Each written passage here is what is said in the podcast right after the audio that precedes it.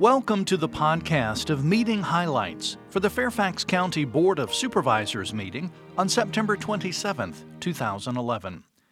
The board made the following presentations and designated October 9 through 15 as Fire Prevention Week in Fairfax County. October 10 through 14 is Operation Medicine Cabinet Cleanout Week in Fairfax County. October as Domestic Violence Awareness Month in Fairfax County. November as Adoption Awareness Month in Fairfax County. October as Disability Employment Awareness Month in Fairfax County.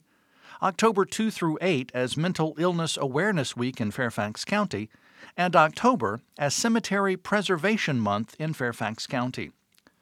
The Environmental Excellence Awards and the 2011 Exceptional Design Awards were also presented. The board approved the preparation and printing of an explanatory statement on the forthcoming referendum on whether the county should be authorized to issue bonds in the amount of $252,750,000 for the Fairfax County Public Schools. On April 26, 2011, the board directed the Consumer Protection Commission, or CPC, to undertake a comprehensive review of the City of Falls Church's water rate making actions the CPC's report was presented to the board, which accepted it, adopted the report's findings, and endorsed the two recommendations.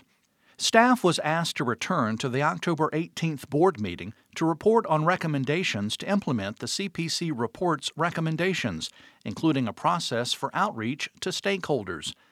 The recommendations are pursuant to its authority under Section 15.2 2111 of the Virginia Code, the board fix rates and charges for water service provided to customers located in Fairfax County so that no Fairfax County customer of the City of Falls Church water system be charged rates and charges that exceed those of Fairfax Water unless the city can demonstrate the need for higher rates and charges to the county's satisfaction.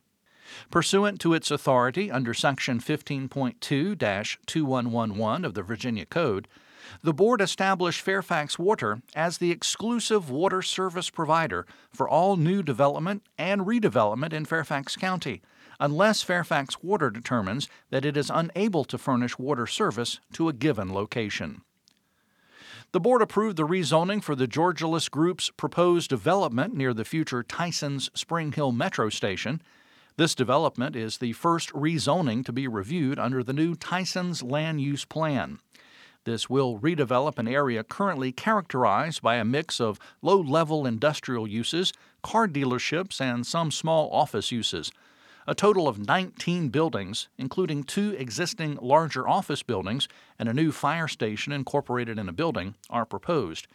The board adopted the September 2011 quarterly report of the Office of Financial and Program Audit and endorsed the report's recommendations.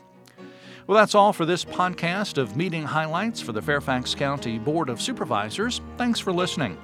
For more information about the Fairfax County Board of Supervisors, including full meeting minutes and documents, visit the county website www.fairfaxcounty.gov.